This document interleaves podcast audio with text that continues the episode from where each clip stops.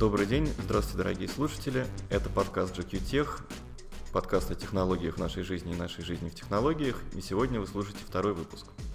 Одна из самых горячих тем в области технологий, которая в последнее время обсуждается все активнее, это искусственный интеллект или алгоритмы машинного обучения. Сейчас они применяются все больше, но толком сказать, что это такое и чего от них ждать, не может ни один человек. Ну, по крайней мере, ни один любитель. Сегодня у нас в гостях человек, который знает об искусственном интеллекте все. Это Александр Крайнов, руководитель лаборатории машинного интеллекта компании Яндекс. Добрый день. Сегодня тема нашего разговора, наверное, самая горячая тема в тех в технологиях, которые существуют. По крайней мере, обсуждается очень много. Это искусственный интеллект, нейросети. Наверное, первый мой вопрос будет, собственно, сколько лет существуют эти самые нейросети? И что мы подразумеваем под искусственным интеллектом, потому что люди имеют в виду самые разные вещи, говоря о нем. Нейросети существуют годов, наверное, 60-х. Я не помню сейчас точную дату, когда именно появился первый персептрон Розенблата, но где-то в тех годах. И с тех пор довольно плавно эволюционирует. Но вообще то, что сейчас эм, подразумевается под термином искусственный интеллект, а именно машинное обучение, сейчас эти термины стали практически синонимами. Сами технологии машинного обучения еще более древние, еще более старые. Угу. Есть э, теорема Байса, которая сильно больше лет, или там методы, так называемые методы nearest neighbors, ближайших соседей, они еще более давно известны. То есть все это тянется из каких-то глубин. А я правильно понимаю, что те алгоритмы машинного обучения, которые существуют сейчас, они все равно достаточно слабые по отношению к тому, до, до какой степени может развиться эта технология? Тут сложно сказать, потому что если говорить про сами алгоритмы, то они не то чтобы могут быть сильными или слабыми. Вопрос их, вопрос масштабирования, вопрос в каком объеме мы используем. Потому что если посмотреть на какие-то сегодняшние алгоритмы, то они являются прямыми наследниками алгоритмов, которые были лет 50 назад. И нельзя сказать, что тут что-то радикально другое поменялось. В какой-то степени это те же самые алгоритмы, но безусловно с какими-то усовершенствованиями. Тут, э, если мы говорим о мощности, речь скорее идет о том, э, как мы эти алгоритмы применяем. Угу. Потому что что такое этот алгоритм? Это в конечном счете некая формула, сложная, но формула. У формулы есть какое-то количество параметров, которые можно подбирать. Вот текущее количество параметров у формулы, которые подбираются, это миллионы, угу. может быть десятки миллионов. Когда-то раньше, когда только первые эксперименты ставили, эти количество параметров мерилось десятками. Но при этом растет, растет вычислительная сложность, растут сложность комбинации вот этих вот, ну, неправильно сказать алгоритмов, комбинации простейших э, частей формул, которые добавляются друг к другу, но сам принцип, сами принципы, сами алгоритмы остаются теми же.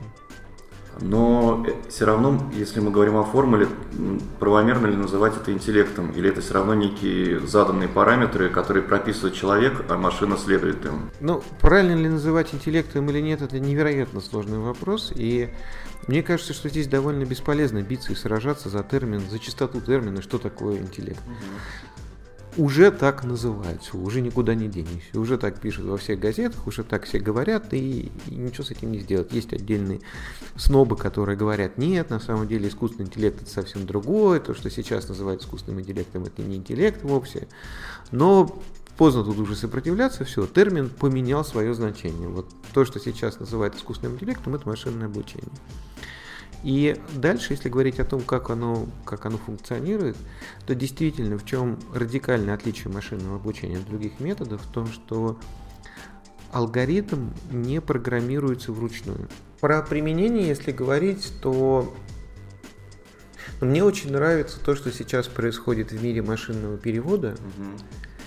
И результаты и прогресс, который там происходит, он абсолютно фантастичен.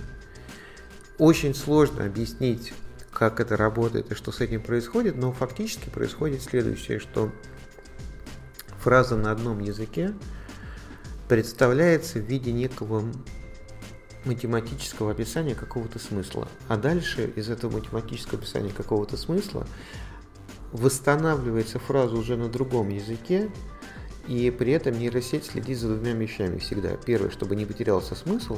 Второе, чтобы фраза звучала нормальным и естественным образом. Чтобы вот так можно было на этом языке сказать. И это невероятно здорово и красиво, и это не, нечто новое, что добавлено, потому что, ну, если вы помните, раньше как выглядел перевод машины? Вроде бы по словам все верно, каждое слово переведено в целом, но фраза звучит, конечно, ужасно коряво, и никто так сказать не может. Потом, когда пошло увлечение нейронными сетями, появились первые сетевые версии, которые создавали невер... идеальный с точки зрения языка текст, но иногда вообще никакого отношения по смыслу не имеющий предыдущей фразы. А потом нашлась такая хорошая, правильная комбинация методов, что научились следить одновременно и за смыслом, и за тем, насколько это естественно звучит на языке. И получился вот такой вариант, когда перевод выглядит и абсолютно литературным, и без потери смысла.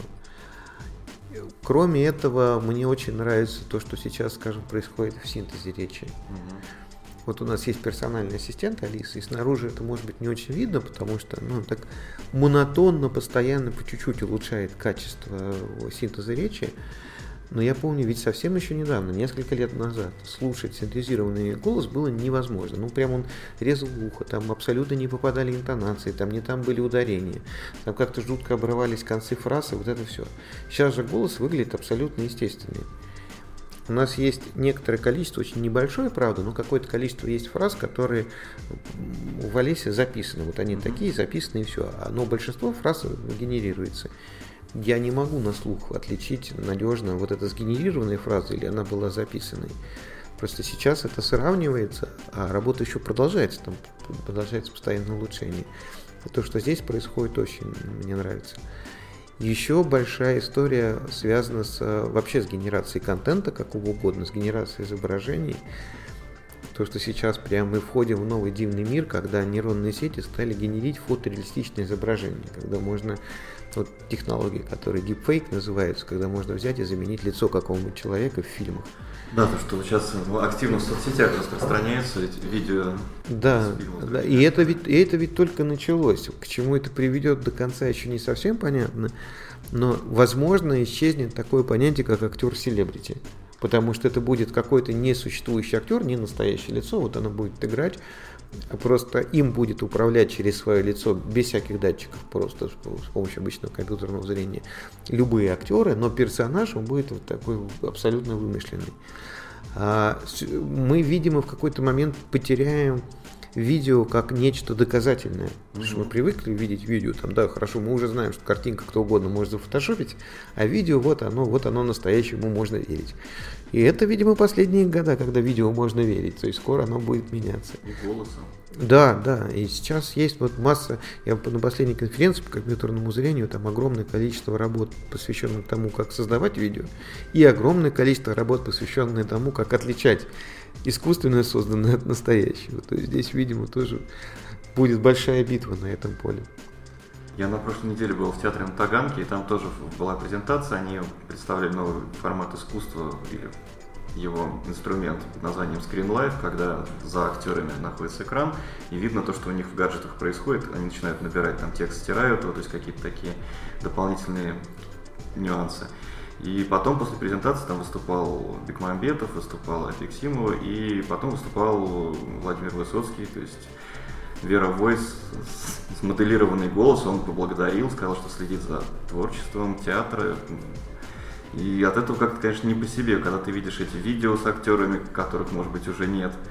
Некоторые актеры, видимо, это предвидели, потому что Робин Уильямс, комик, в завещании написал, что 30 лет после его смерти нельзя использовать его ни в каких подобных вещах. Это, конечно, все немного пугает, и давайте еще напугаем наших слушателей, если есть какие-то еще страшилки в этой области искусственного интеллекта. Ну, опять же, я не знаю, насколько это страшилка, но вот, например, какие-то довольно серьезные изменения нас ждут в музыке, угу. потому что сейчас уже очень неплохо э, нейронные сети научились генерировать музыку, у них прям очень хорошо получается генерировать так называемые MIDI, то есть когда есть ну, некая просто последовательность нот, которую еще нужно обработать, сыграть. Вот у нас был проект, когда музыку, написанную нейросетью, а, играл оркестр Башмета угу. в обработке композитора Кузьмы Бодрова. У них получилось очень здорово, но все-таки изначальный материал был сделан нейросетью. А сейчас работы идут в таком направлении, что уже финально закончено, прям вот музыку, музыку будет э, создавать нейросеть. И это тоже нас ожидает что-то что совершенно новое в этом плане. Новое с точки зрения того, что вот у музыки же всегда есть некое авторство музыка в современном мире прям не бывает бесплатной, и даже если в стриминговых сервисах мы слушаем ее за бесплатно, то все равно кто-то за это кому-то платит. Конечно, и всякая, да, да, да, и всякая история, что если кто-то вот на YouTube захочет выложить свой ролик, и к нему нужно подцепить музыку, то взять ее неоткуда, потому что она значит, вся платная. А тут, видимо, откуда-то начнет появляться большое количество бесплатной музыки совсем, которая будет таким образом сгенерирована. Это какая-то абсолютно новая история. Ну и, конечно, беспилотные автомобили, например. Вот у нас беспилотники уже проехали примерно 1 миллион, 1 миллион миль, mm-hmm. даже не километров, а миль по дорогам, ну, в сумме. И делают это безопаснее, аккуратнее по сравнению с обычными людьми. Хотя появились технологии совсем недавно. Я как-то спрашивал наших разработчиков, что оправдали, что беспилотнику будет сильно проще, если на дороге будут одни беспилотники.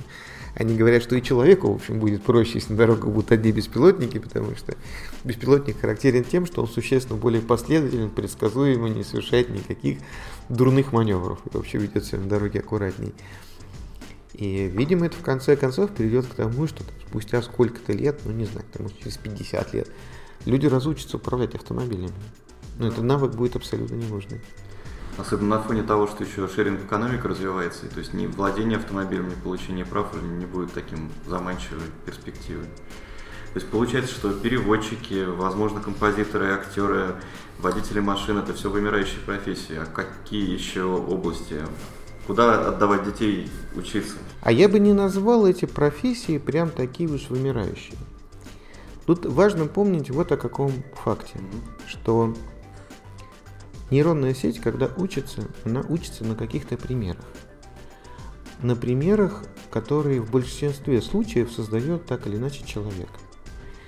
И фактически это будет обозначать следующее, что человек, который стал экспертом в какой-то области, который чего-то достиг, он может благодаря этим технологиям масштабировать свои знания и умения. Угу.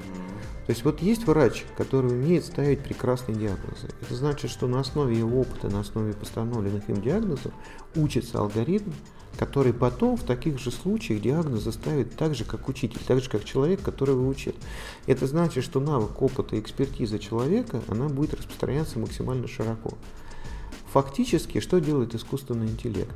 Он то, что для человека становится рутиной, а ведь перевод во многом рутина для переводчика. Ну, если не брать какие-то самые там, художественные, высокохудожественные произведения или стихи. Или управление автомобилем, это же тоже рутина. Вот такие рутинные операции машина будет выполнять за человека, высвобождая человека для некого следующего шага, для какого-то творчества, для освоения чего-то, что пока не освоено. Поэтому, но если говорить о будущих профессиях, то заниматься нужно максимально сложными вещами. Вот максимально сложные вещи, они под силу только человеку и не под силу машины. А если мы коснулись вождения, то, например, в автоспорте машинное обучение и искусственный интеллект уже сейчас могут конкурировать с пилотами топ-уровня? Или пока это для него сложно, потому что там нужно брать на себя риски какие-то Хороший вопрос. Я не знаю, мне тоже было бы интересно увидеть и посмотреть. Просто пока в такой... В было человек против машины, здесь тоже могло бы такое состояться. Пока почему-то такой вот задачи люди для себя не ставят. Ну, потому что скорее пока задача есть заменить какой-то или привести машину в область, где нужна массовая эксплуатация. А делать машину, условно говоря, Формулу-1, которая будет управляться, это довольно дорого. Это обучать алгоритму чему-то очень специфическому, угу. не тому, чему учится для обычного вождения. И, ну, наверное, в какой-то момент это появится. Кто-то кто захочет сделать беспилотный автомобиль, который посоревнуется с человеком. Ну, в общем, пока этого не произошло. Но я думаю, что здесь в такой, в такой гонке машина будет выигрывать. Мы говорим программу, мы говорим э, машинное обучение, вы упомянули видеокарту. Вот если с точки зрения технической посмотреть, что стоит за этим экраном, на котором ты видишь результат работы нейросети, как это технически организовано по ту сторону? Или это сложно объяснить на пальцах? Ну, я постараюсь попробовать. Фактически это выглядит следующим образом, что есть небольшое количество небольших э, формул, таких как бы элемента. В случае нейронной сети это так называемые нейроны, угу. которые принимают набор данных на входе и совершают с ним какое-то математическое преобразование и выдают какое-то общее значение. А, и каждый нейрон это каждая отдельная небольшая формула с какими-то своими параметрами, то есть как поменять эти входные сигналы. Но в общей сложности таких преобразований внутри нейронных сетей делаются миллионы. И мы любую или почти любую задачу можем свести к некому математическому преобразованию. Когда компьютер играет в какую-то игру, мы можем в виде цифр записать текущую ситуацию в игре. И следующий ход записать в виде числа, в виде выбора какой-то позиции.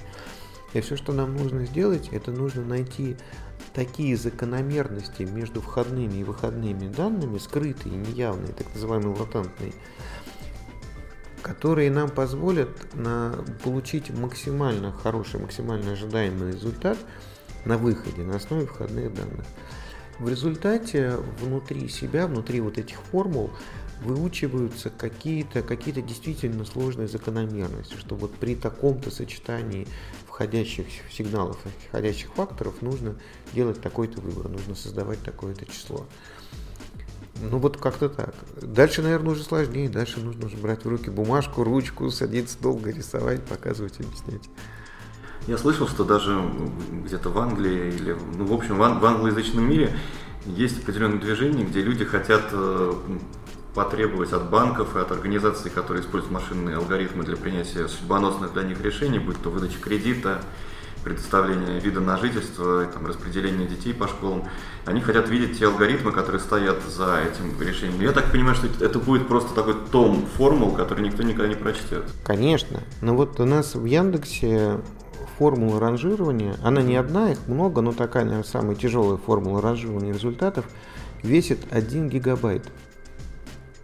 1 гигабайт. Только это формула. только формула, да. Это же, конечно, невозможно никак вручную не подобрать, не осмыслить.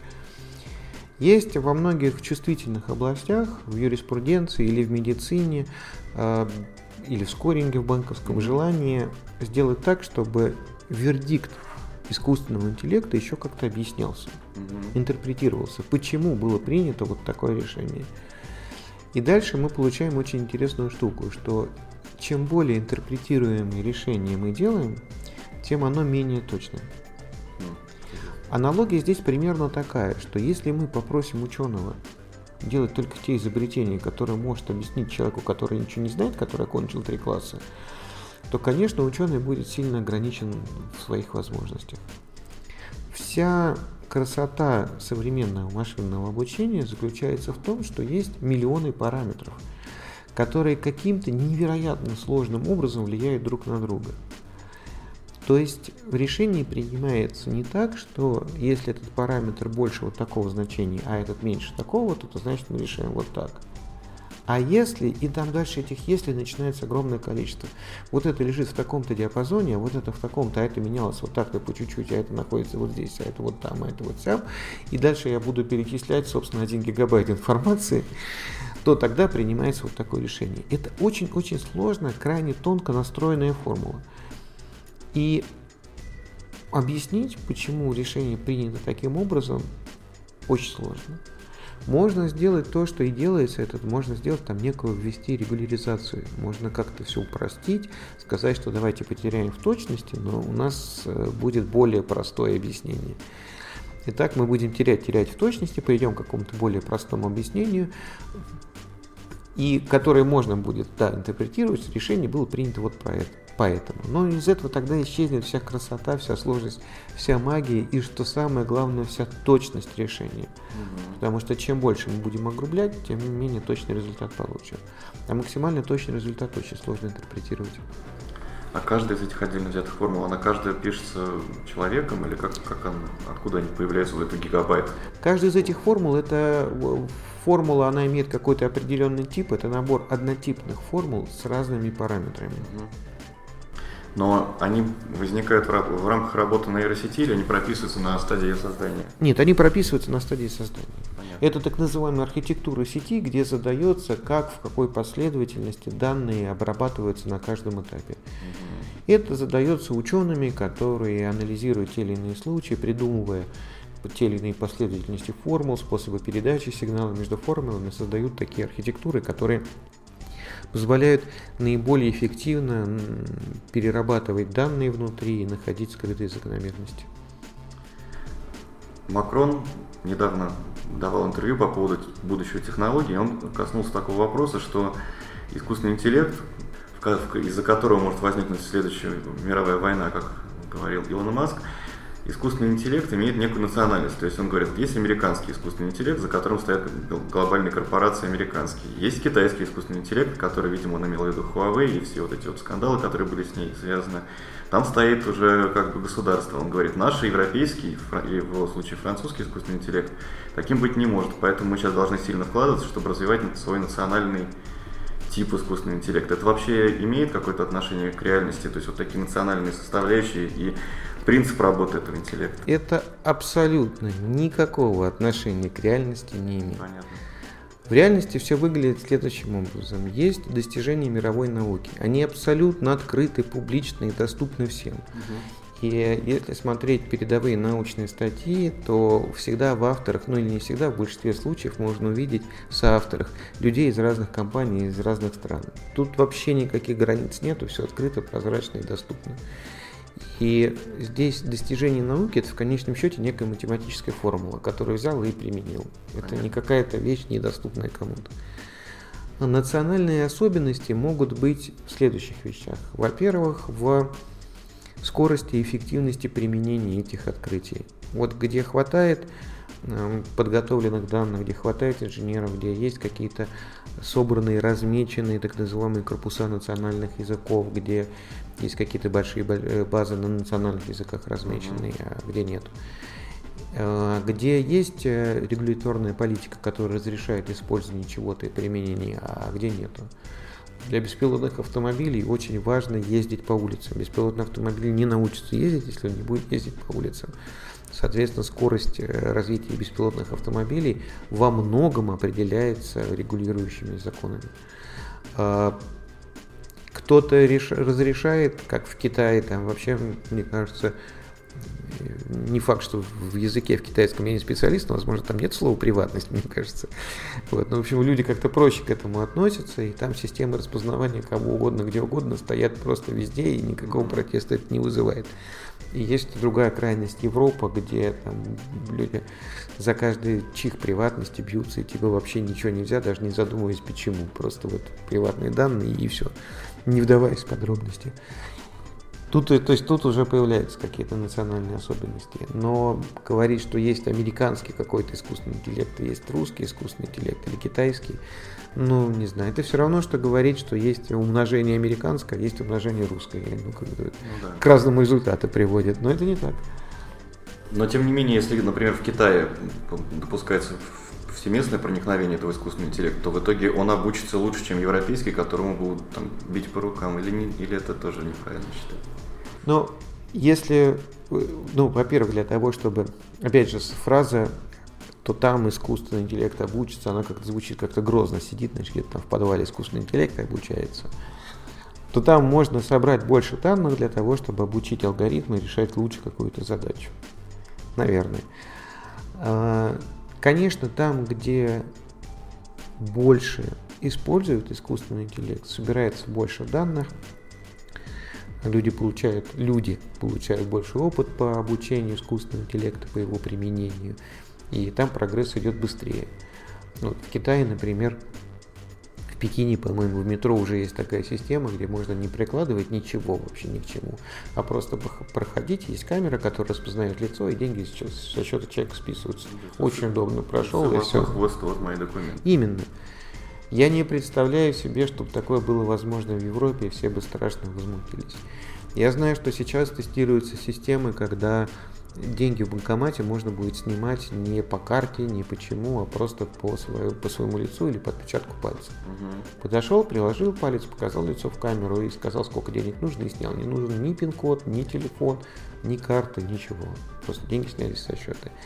И я думаю, что, например, такая система скорее появится у нас, чем в Европе, потому что я думаю, что там будет больше всяких протестов, возмущений, законодательных запретов об использовании биометрических данных. У нас, мне кажется, просто люди как-то попроще к этому относятся. В конечном счете прогресс победит везде, ну потому что это удобно. Потому что если разобраться, то использование мобильных телефонов уже лишает нас какой-либо приватности, потому что всегда можно отслеживать перемещение телефона. Использование пластиковых карт уже лишает нас какой-то приватности, потому что везде ясно, где мы что заплатили.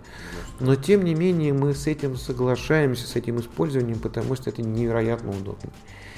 И мне кажется, что во всех тех местах, где люди упираются пока против всех этих технологий, ну, долго, долго не, такое упрямство не продержится, все равно не, даже не технологии победят, а, скажем так, победят те, кто предпочтут использовать эти технологии, потому что в конце концов это удобнее.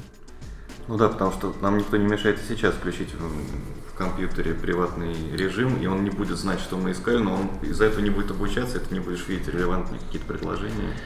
Даже не то, что обучаться, он же не обучается в, этом, в этой ситуации, он просто набирает для себя необходимое количество факторов для того, чтобы выдавать правильный ответ именно для нас. Угу. Ну, можно ходить в закрытом режиме, окей, просто ты тогда в этой ситуации потеряешь для себя в качестве поиска и все.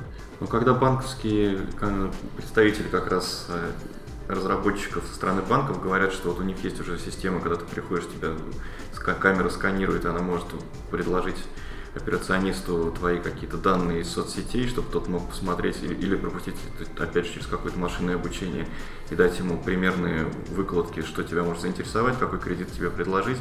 Это многих людей немножко пугает. Вот как вы считаете, на фоне такого роста значения этих данных будет ли сформирован какой-то закон о приватности данных в цифровом мире или какая-то возможность человека отгородить себя, что-то скрыть? Уже такие законы есть, уже есть там GDPR закон в Европе, и будут такие законы, безусловно, приниматься, конечно, по там скрытию чего угодно. Но здесь же тоже есть очень один важный момент, что, о котором мы не вполне думаем. Мы видим какую-то угрозу, но не понимаем, что у нас проблемы уже сейчас есть, которые таким методом решаются. Ведь что происходит, когда мы берем в банке кредит? Мы платим потом проценты по кредиту. А вообще, что это за проценты? Ну да, в них есть какая-то прибыль банка, иначе бы банки не существовали. Но кроме того, в них есть наше покрытие кредитов тех людей, которые эти кредиты не вернули. Мы за них платим. Если система будет четко и точно оценивать, кто кредит вернет, а кто нет, для тех людей, которые кредит собираются вернуть, кредит будет стоить дешевле. Угу. Вот мы сейчас за вот эту приватность переплачиваем. Причем фактически мы переплачиваем тем людям, которые кредит не возвращают. Мы даем этим людям деньги за то, чтобы сохранить свою приватность. В медицине, вот, например, люди часто говорят, вот, а что произойдет, если мы будем использовать интеллект, и если он ошибется. Вот давайте не будем, пока не научится. Но если у нас сейчас система позволяет уже сейчас точнее ставить диагноз, то мы сейчас уже сколько-то людей теряем они уходят из жизни раньше времени просто потому, что мы эту систему не внедрили. Сейчас уже есть потери, которые можно было, которых можно было бы избежать. То есть, когда принимается решение о внедрении или не внедрении той или иной системы, нужно думать не только о тех проблемах, которые она принесет, но и тех проблемах, от которых она нас избавит, и сравнивать одно с другим. Если выясняется, что те проблемы, от которых нас избавит, важнее, чем те проблемы новые, которые нам доставят, нужно переходить на новую систему. Если нет, ну, значит, не нужно переходить. В каких-то странах уже идет обязательная каталогизация в цифровом виде всех э, медицинских исследований, например, потому что понятно, что для обучения ей нужна эта информация. Ну, стремление к этому есть везде, угу. но просто медицинские данные это, наверное, самая такая, самая чуткая, самая личная информация, и поэтому здесь процесс идет очень медленно. От того, что мы где-то соберем в какой-то базе все медицинские знания, еще никто ничего не узнает, никакой искусственный интеллект. И просто после того, как мы э, вообще наличие тех или иных данных ничего не дает искусственному интеллекту, пока его не обучали на этих данных. А дальше вопрос, что обучать на этих данных и куда да, к, к чему эти данные относить. Что должно получить доступ к этим данным? Если к этим данным должна получить система выдачи кредита, это одна история.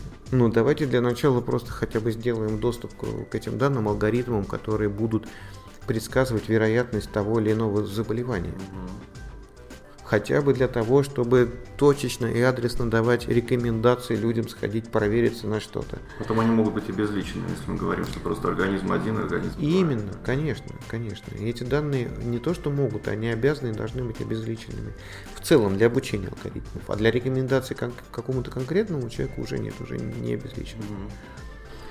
Еще одна, наверное, сфера, где искусственный интеллект может сильно помочь, это законотворчество. То есть закон же это тоже некий свод правил, в котором существуют какие-то тонкие лазейки, и машина может лучше их вычислить или, или не совсем так. Для законотворчества, мне кажется, нет. Это все-таки такая очень сложная и неочевидная область. Угу. А вот для, для судов, для вынесения каких-то судебных решений, безусловно. Потому что я не специалист судебных решений, но я полагаю, как и в любом деле, значительная доля судебных решений, она очень и очень типовая. И она отнимает время судей. Если бы там внедрить алгоритмы машинного обучения, чтобы они абсолютно типовые, стандартные ситуации решали автоматически, это высвободило время судей для действительно сложных случаев. Угу. Ровно как и в медицине. Многие проблемы, они из-за того, что у врача нет времени на обслуживание человека, потому что у него там еще в очереди 100 стоит. А если бы 80% типовых случаев, когда действительно не нужно там сверхусилий, когда человек решение принимает на автомате, выносились бы машины, то человек мог бы больше внимания уделять нетипичным случаям. Вот такая автоматизация каких-то процессов, она, конечно, возможна и в судебной системе, скажу. Ну, а в принятии законов я не могу себе пока представить, как бы там искусственный интеллект мог себя проявить. Если мы говорим еще раз уже о законах, которые этически в обществе сейчас принимаются активно, или, по крайней мере, из, из которых мы пытаемся исходить, это некое общество равных возможностей. Без, без разницы здоровый, больной, женщина, мужчина, э, все равны, но если мы говорим про машину, которая принимает решения, исходя из вполне таких холодных цифр, она не может считать всех равными. Она может прийти к выводу, что, например, темнокожие люди с таким-то образованием скорее склонны к преступлениям, их будут чаще останавливать роботы полицейские, если мы представим что-то такое уж совсем фантастическое. Или это тоже не совсем так все. Такая проблема, безусловно, есть. Но почему мы ее относим только к искусственному интеллекту? А почему мы считаем, что человек не проявляет себя так же? Ну, человеку это сейчас навязывают как некий алгоритм поведения. Можно ли его прописать машине? Навязывают что? Что не смотри на да. этот фактор. Да, но человеку трудно заставить себя не смотреть на этот фактор. Все равно, принимая решение, он волей-неволей обращает внимание еще и на что-то. В случае машины гораздо проще. Можно просто взять выкинуть эти факторы из процесса обучения, и все. И она тогда не будет принимать решения, ориентируясь на национальность или еще на, что, на что-то. Другое дело, что перед нами стоял, стоит и, видимо, будет стоять в будущем этический вопрос, учитывает ли, там, скажем, пол или возраст при выдаче кредита, если это действительно влияет на вероятность выдачи кредита.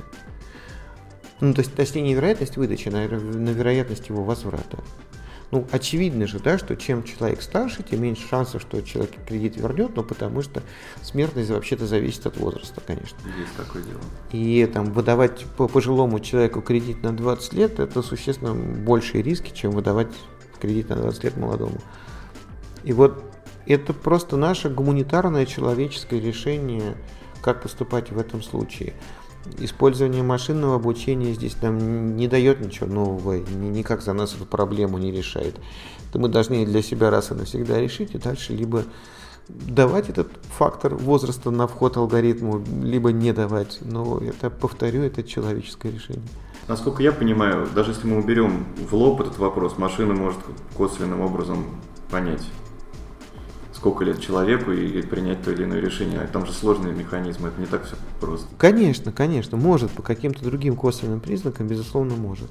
Ну, опять же повторю, что здесь, к сожалению или к счастью, ничего нового не происходит. Человек также поступает при принятии решений. Еще менее предсказуемо, потому что какое у него настроение и что ему... Наверное, еще менее предсказуемо. Да. Если говорить о месте России вот в этом технологическом мире современном и мире развития искусственного интеллекта, машинного зрения, машинного обучения, какое бы место вы... Ну, тут сложно сказать. Есть два, два таких аспекта можно выделить. Это э, применение, внедрение, то есть использование технологий и развитие, разработка этих технологий в передовой, в научной области, какие-то изобретения. Если говорить про применение и использование, у нас все в порядке. Я думаю, что мы э, в тройке лучших стран мира наравне с Америкой и Китаем, потому что вот у нас есть Яндекс, есть поисковая система Яндекс. Свой поиск вообще есть буквально там у считанного количества стран. Это Америка, Китай, Корея и что еще? По-моему, все. Чехия, но там прям совсем маленькая доля на рынке. А стран, в которых своя поисковая система не проигрывает Гуглу, mm-hmm. кроме России, больше нет. Но есть Китай, но там Google просто запрещен. А в условиях равной конкуренции только мы. У нас есть беспилотники такого уровня, которые есть только в Америке и в Китае. У нас персональный помощник голосовой, который тоже больше ни, ни в одной стране нет, опять же, только в Америке или Китае такого уровня. Антивирусы, опять же. И да, и прочее, прочее, прочее. То есть здесь все в порядке. Но если говорить про передовую науку, про научные достижения, то здесь ситуация сильно хуже. А, есть мировые конференции, мировые топового уровня, а, их там буквально, может, десяток. Попасть туда со своей научной работой – это как отобраться на Олимпиаду. И вот вполне можно судить по развитию науки в стране, по количеству публикаций на таких топовых конференциях. И здесь ситуация довольно печальная, потому что мы не попадаем даже, я думаю, что в десятку мы точно не попадаем, боюсь, что мы даже в двадцатку не попадем. И у нас просто очень мало научных, сильных научных центров с большим количеством публикаций. Вот сейчас будет э, в декабре конференция, которая называется New RIPS по машинному обучению. Наверное, такая самая престижная конференция по машинному обучению. У нас у Яндекса там 6 принятых статей на конференцию. И это капля в море, и что печально осознавать, что у нас, наверное, больше, чем у всех остальных российских и компаний, и что самое обидное университетов, потому что нам почему-то хочется, чтобы университеты публиковались там больше, чем Яндекс. Ну, не за счет того, что мы будем меньше, а чтобы они больше. И вот с точки зрения науки мы проигрываем. Это не впрямую не сказывается в лоб на использовании технологий, потому что, повторюсь, оно открытое, и все, что делается в мировом сообществе, доступно для всех. Но все-таки, конечно, из соображений престижа в первую очередь хотелось бы вносить вклад в мировую науку больше. Это вот то место, где нам нужно догонять. Но, тем не менее, вот занять эти лидирующие позиции с точки зрения применения технологий позволил какой-то старый багаж советский, что позволило России во многих цифровых областях деятельности занять хорошие места. У нас очень сильная фундаментальная математическая подготовка. Угу.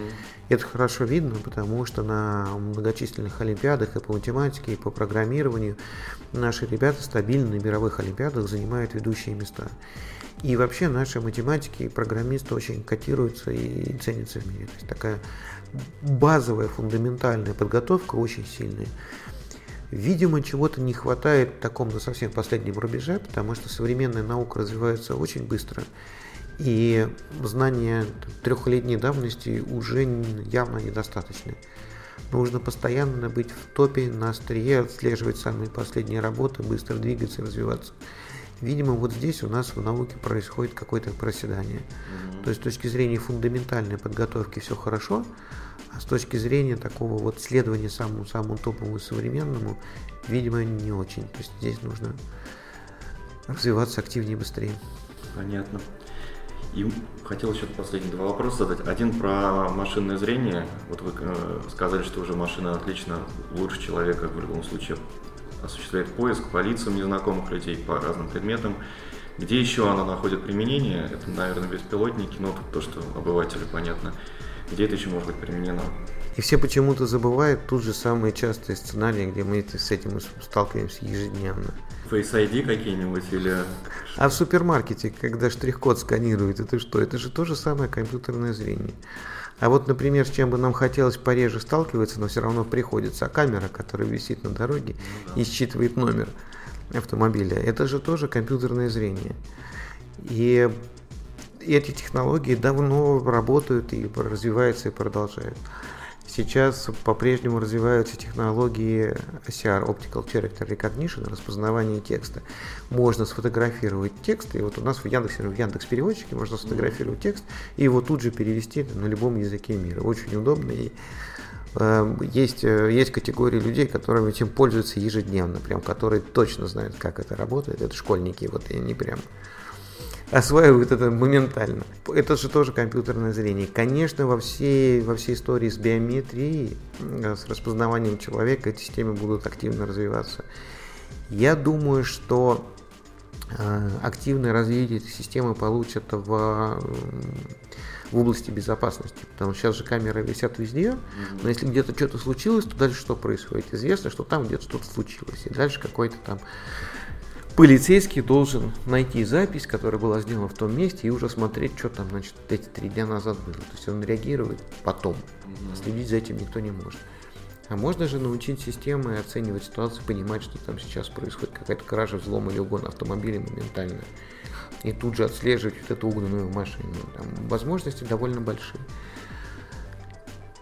Или же просто распознавание чего угодно и системы дополненной реальности. Это тоже такое скорое будущее, когда мы будем идти, наводить телефон на все что угодно, и все это распознавать, и на все это будет подписываться. Это сейчас уже возможно, просто это работает не очень быстро, часть из этого не влезает на телефон, а работает где-то на сервере, и нужно, значит, доставлять данные на сервер, потом получать обратно, и все это как-то не так гладко работает. Но я думаю, что скоро все системы дополненной реальности начнут работать очень быстро, и для нас станет привычная история навести на что-то телефон и сразу увидеть подписи с объяснением, что это такое, где это купить и, и какого оно размера. Есть какие-то интересные уже разработки Яндекса, о которых можно говорить, которые вот нас ждут в ближайшее время? Или пока Потому что вот в том, что вы сейчас сказали, тоже кажется уже что-то близкое к Яндексу и будущего. Но, может быть, есть что-то, что уже в 2020-2021 году мы увидим, о чем можно сейчас сказать. Ну, мы обычно такое, что вот прям, что еще никак не объявляли, что у нас нет в виде работающего прототипа, об этом не говорим, потому что потом неловко себя будешь чувствовать, похвастаешься, что мы вам скоро вот такую вещь покажем, а сам по какой-то причине не сделал. Все-таки область сложная, и там бывают неожиданные препятствия, когда кажется, что все должно уже заработать, а оно там вдруг не работает. Но, тем не менее, если говорить обо всем том, что я только что рассказал, ведь оно все в той или иной степени уже можно увидеть. Вот можно в Алисе сфотографировать любой предмет, растение, животное, там, собаку, человека и найти в интернете эту фотографию или тот же объект. Можно, есть беспилотники, которые у нас уже ездят. Совсем недавно мы анонсировали не автомобиль, а такой беспилотный доставщик, такой небольшой робот на колесах, который такой тележку беспилотную, которая может решать проблему доставки последней мили. А, ну, перевод наш, я думаю, что все уже знают и могут оценить, насколько он лучше работает. И Алиса вот недавно научилась, от нас это очень долго ждали, вот она недавно научилась, и это будет, я думаю, что там прогресс будет развиваться, различать голоса людей, то есть понимать, кто ее спросил. Это же тоже очень большая история, чтобы на фразу, что Алиса такси домой или такси на работу, она понимала, куда именно домой или куда именно на работу, в зависимости от того, кто именно сказал. И многое-многое-многое. Э, спасибо, Александр. Это было действительно интересно. Надеюсь, когда мы встретимся в следующий раз, технологии искусственного интеллекта сделают нашу жизнь еще легче. Спасибо. Пожалуйста. Это был подкаст GQ Tech, подкаст о нашей жизни в технологиях и технологиях нашей жизни. Слушайте нас дальше, дальше будет интереснее.